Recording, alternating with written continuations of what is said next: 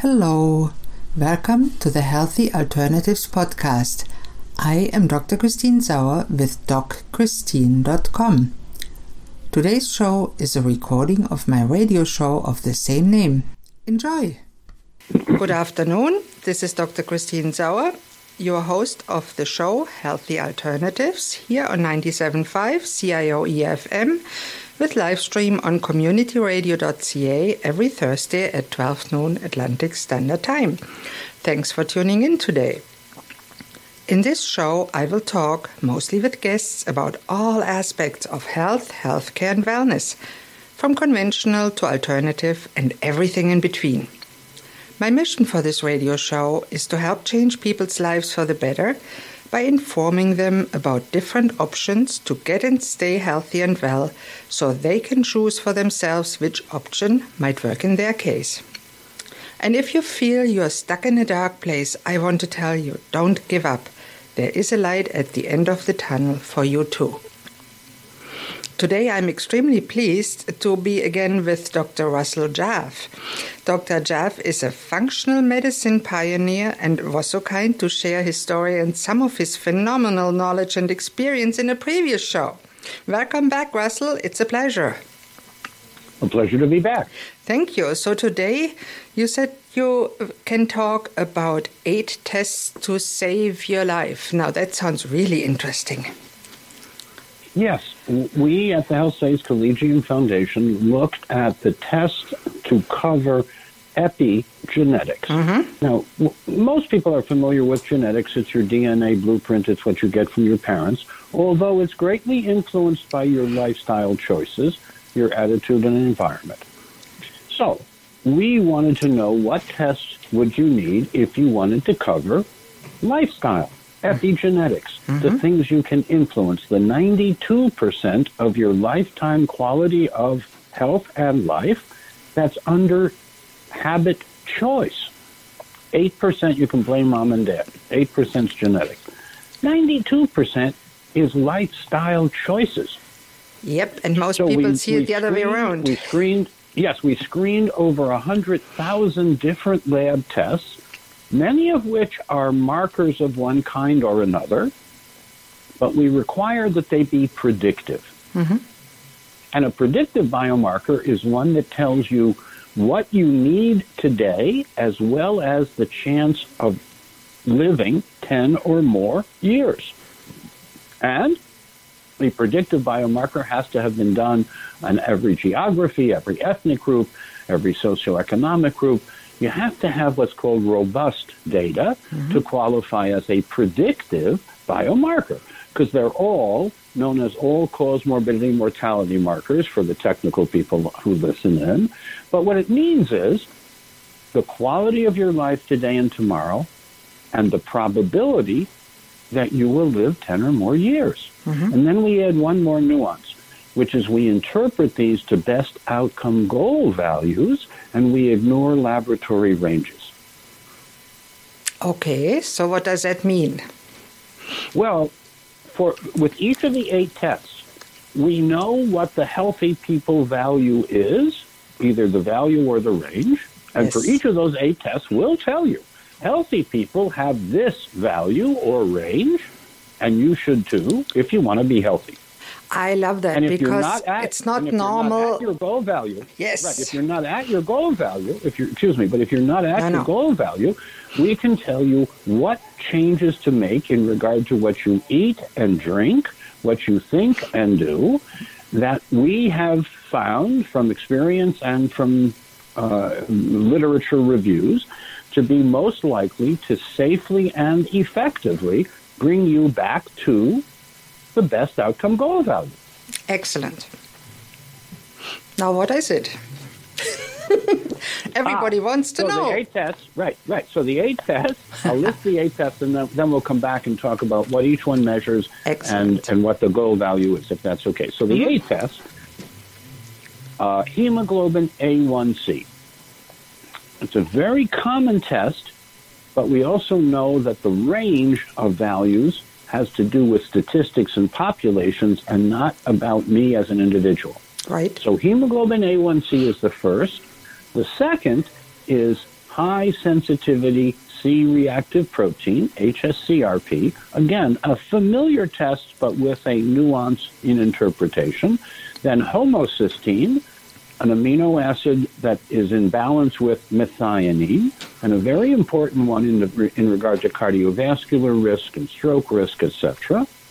Then you get to lymphocyte response assay, LRA, because you want your immune system to be tolerant and you want it to be able to defend you and repair you and be able to eliminate the abnormal cancer cells that everybody makes every day. So it's kind of important.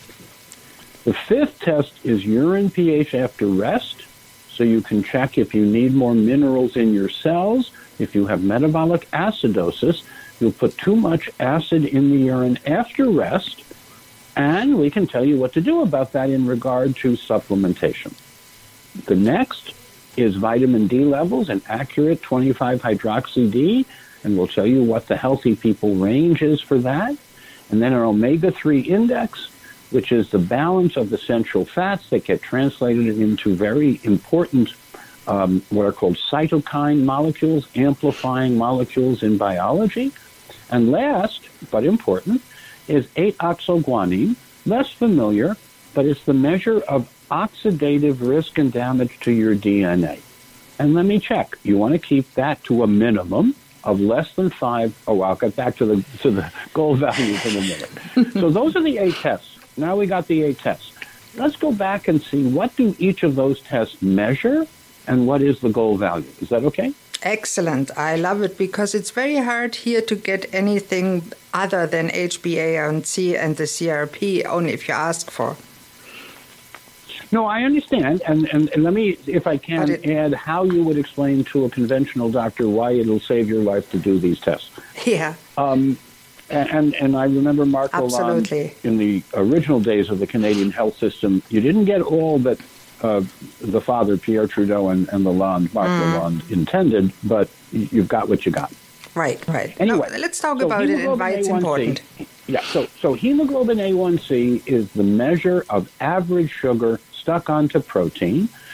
And one of my many mentors, Paul Gallop, in the late 1960s, realized that there was an intense relationship between how much sugar was stuck onto protein and your risk of having a heart attack or a cardiovascular event or a stroke.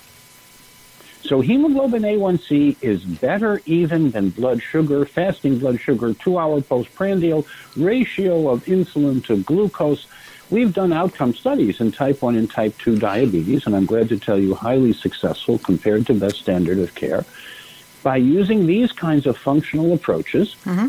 and not being subject to what's called white coat hyperglycemia, kind of like white coat hypertension. When many people go to have blood drawn, there's a little adrenaline surge at the time when someone puts a needle in your vein, which raises your adrenaline, raises your blood sugar transiently because it's considered to be a threat. Well, mm-hmm. when someone puts a needle in your vein, you might think that's a threat. Um, so white coat hyperglycemia is a big problem. But hemoglobin A1C is the average sugar over three months or so. And so we come back and remeasure it in three to six months to see if it's at its best outcome goal value, which is less than 5%. And simply by cutting added sugar out of my diet, I was able to get my hemoglobin A1C to 4.5%. mm hmm And I know there was a recent article that said too low is too low, too high is too high, Goldilocks is correct, you want to be in the middle. Uh, I can tell you the error of that report, but the bottom line is you want to be less than 5% because when you're above 5%, you move quickly into prediabetes and uh, syndrome X and metabolic syndrome and uh, overweight and uh, uh underfunctioning uh, and eventually diabetes, which afflicts today over 100 million Americans. Prediabetes and diabetes afflicts one in three in America. And while you Canadians are more active, physically active, and that's good, um, I'll bet it's coming along in Canada too. Oh, We're oh, yes. overfed and undernourished. Absolutely. Um, okay. So, uh, so you've got hemoglobin A1C. HSCRP should be less mm-hmm. than 0.5 because this is the measure of repair need. Now, we think of it in terms of inflammation, We think of it in terms of cardiac risk. Sometimes it's called the cardio CRP, the high sensitivity or HSCRP, not the average CRP, because it's the lower end of the range that's most important. And a healthy person will be able to repair without calling from the liver a molecule called CRP that is basically a cry for help. I need to repair more than I'm able to. Please send reinforcements. That's what CRP says when the liver produces it on demand from the body because the immune system is calling for help. The next uh, test is homocysteine. Again, a classic test of cardiovascular risk. So anyone with a history of a family history of heart attack, stroke, uh, peripheral vascular disease, uh, coronary artery disease, um, cerebrovascular disease, carotid disease, anything that has to do with your heart, the blood vessels, and your brain relates to homocysteine. And we've known this since Kilmer McCully in the 60s put it on the map, and we know that doing an accurate plasma homocysteine is predictive. Notice I said accurate. Then the fourth is, uh, and your value should be less than six. Value should be less than six. And that's actually a good point where we have to stop the first half of the show. And sure. it is extremely ex- uh, interesting. So I'm very much looking forward to uh, the rest of the broadcast after the commercial break for to hear more with Dr. Jaffe about the eight tests to save your life.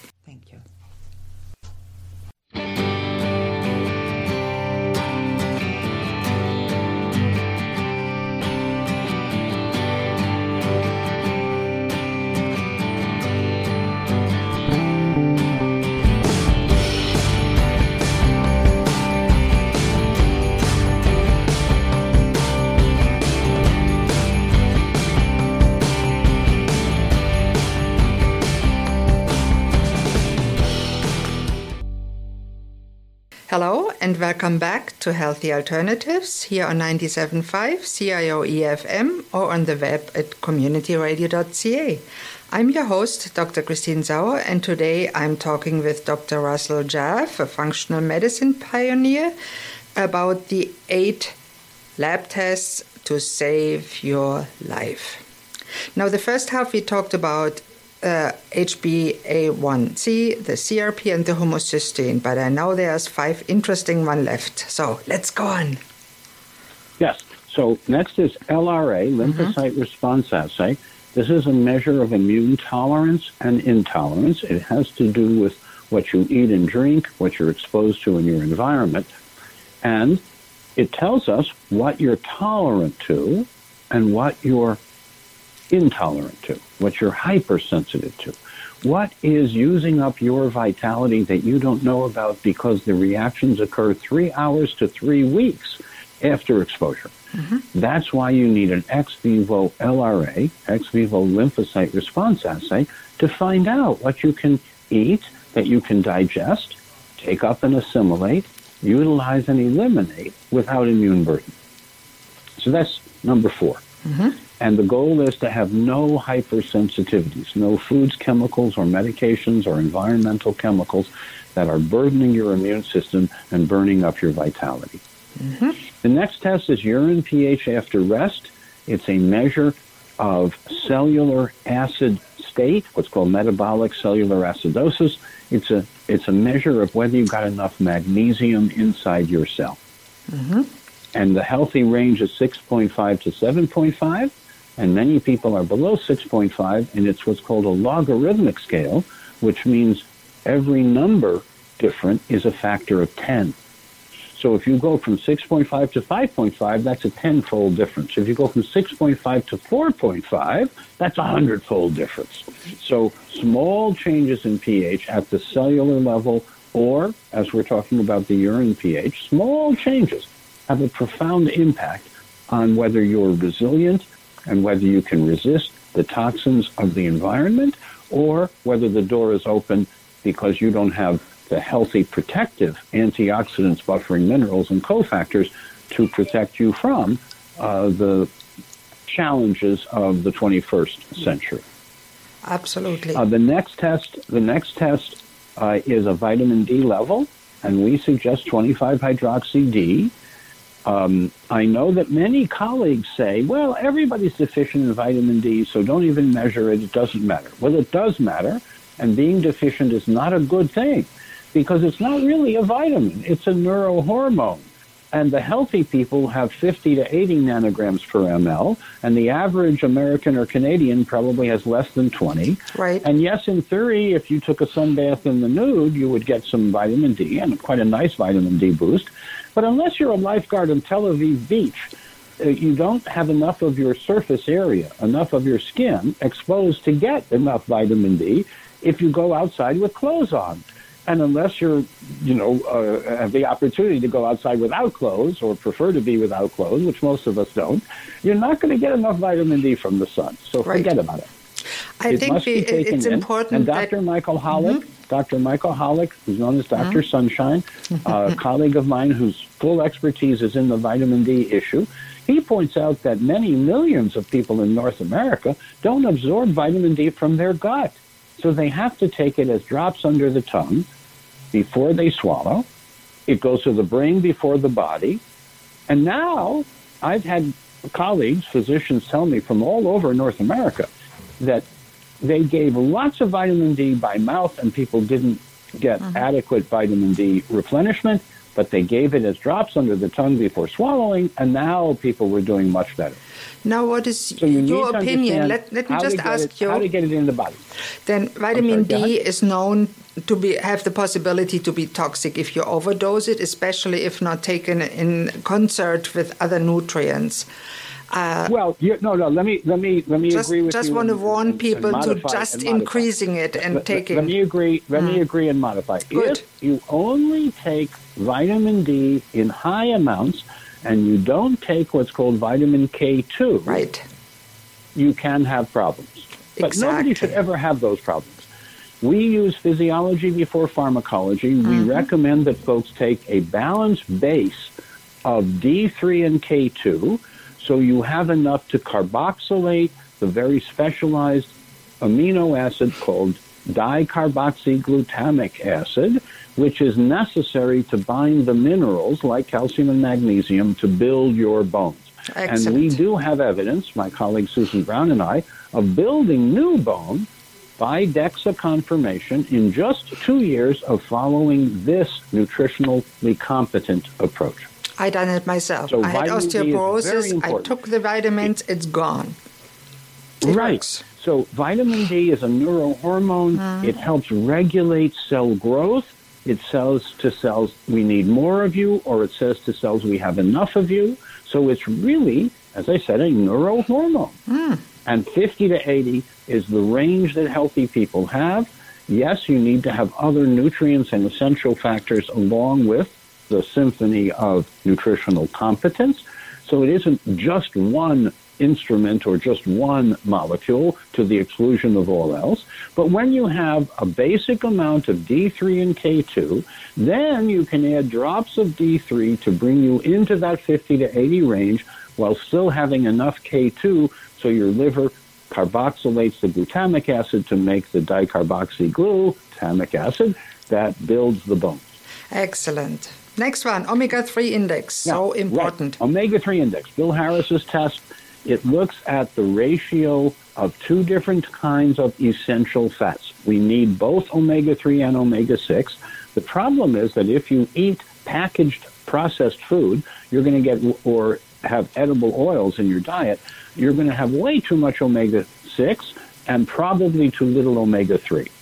So we recommend doing an omega-3 index. It should be more than 8%. I'm glad to tell you mine was 13.3% because I supplement with 6 to 10 uh-huh. grams a day of EPA DHA distilled under nitrogen to remove toxins and protect those essential fats, but to balance out the omega-3 to 6 ratio in my diet. Excellent. And then the last one is this measure of DNA oxidative stress, the genetic code being oxidized or at risk of damage. Uh, it's 8-oxoguanine. That's the name of the test. It's a spot urine test, so it's an easy collection of a spot urine. And it's always presented per milligram of creatinine, which is why you can just take a random urine and then correct the value to the per milligram of creatinine. And the goal value is less than 5 nanograms of the 8 hydroxyguanine mm-hmm.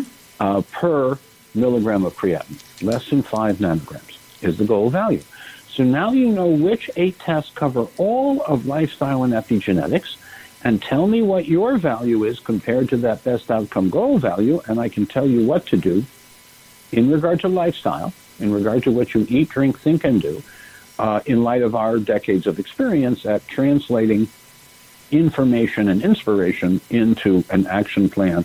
And yes, there is some effort and perspiration on the part of the person, but at least we can help them know where to celebrate that they're strong and resilient because they're at their goal value or goal range, but also where they're at risk and what to do about it in regard to changing habits of daily living. And I absolutely love what you said today. That is so important for people that want to be healthy, not just rely on what their doctor tells you is normal, because normal is just average. And I always have my favorite uh, idea of what is average is somebody with the head in the oven and the feet in a bucket of ice water and says, on average, I feel great. Mm. Yeah, well said. Very well said. And, and just a footnote on that the term normal is actually a mathematical uh-huh. term having to do with usual statistically for the population we're looking at has nothing to do with the actual meaning of common parlance normal. And right. one of the things I did when I took over the clinical center labs at the National Institutes of Health was I changed the reports. So we reported the usual range, also known as the normal range, but we reported the usual range. And all over uh, NIH, doctors called up and said, I don't want the usual range. I want the normal range. And we had to explain to them it's the same thing. Yes. You've been fooled for years thinking that normal means normal. It means statistically usual. Right. Having I... nothing to do with normality. yeah. And there's a wonderful book for people who are technical and professional called Beyond Normality by Galen and Gambino, published about 1976. And that was transformative in, as a step forward. And what we're talking about today is the next generation after that, the next step into personalized, proactive, predictive, primary prevention practices to save your life and to help you feel and function well, whatever your age and whatever your prior risks might be. Wow, that is so wonderful. I always tell my clients just normal doesn't mean it's healthy. It's just normal right. is sick because who takes blood from healthy people? Hardly anyone.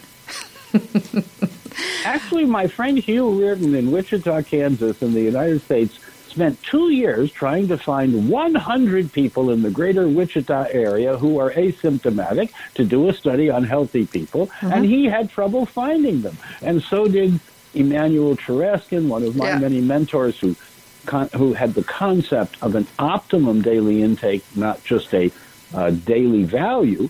What we have on the label of supplements is how much you need to avoid deficiency right. diseases like kwashiorkor, pellagra, etc. And I don't want anyone to have those. But it tells you nothing about what you need to be healthy in the 21st century. Right. And that's where we've added a next generation. And that is a wonderful uh, thought of ending the show. Uh, to, mm. to end it, why don't you share a link where they can contact you before we wrap up? Oh, thank you. It's drrusselljaffe.com. D R R U S S E L L J A F F E dot com. drrusselljaffe.com. From there, you can get to any of a dozen different, either more academic and technical websites or functional websites to meet your needs. Um, we're, we're, doing our best to um, make available the news because this is news people need and solutions they can use. It's just with your help, we can get the message out. And, and without I your love, help, we won't be able to. Yes, and I absolutely love what you do. And I recommend to all the listeners to go to the website, check it out, and uh, uh, do what they can to get or stay healthy and well. Thank you so much for being on the show. And please don't hesitate to contact me with any questions, thoughts, comments, or suggestions. Or if you'd like to contact Dr. Jaffe, my email here is christine at communityradio.ca, or you can contact me through my website, docchristine.com. I'm always grateful for any feedback. And I also want to extend a special thank you to today's producer, Ron Goyash. Thanks, Ron. Thank you all for mm. listening to Healthy Alternatives. I'm your host, Dr. Christine Sauer. Tune in next Thursday at noon on 97.5 CIO EFM Community Radio with live stream on communityradio.ca for the next episode. Goodbye and have a great day.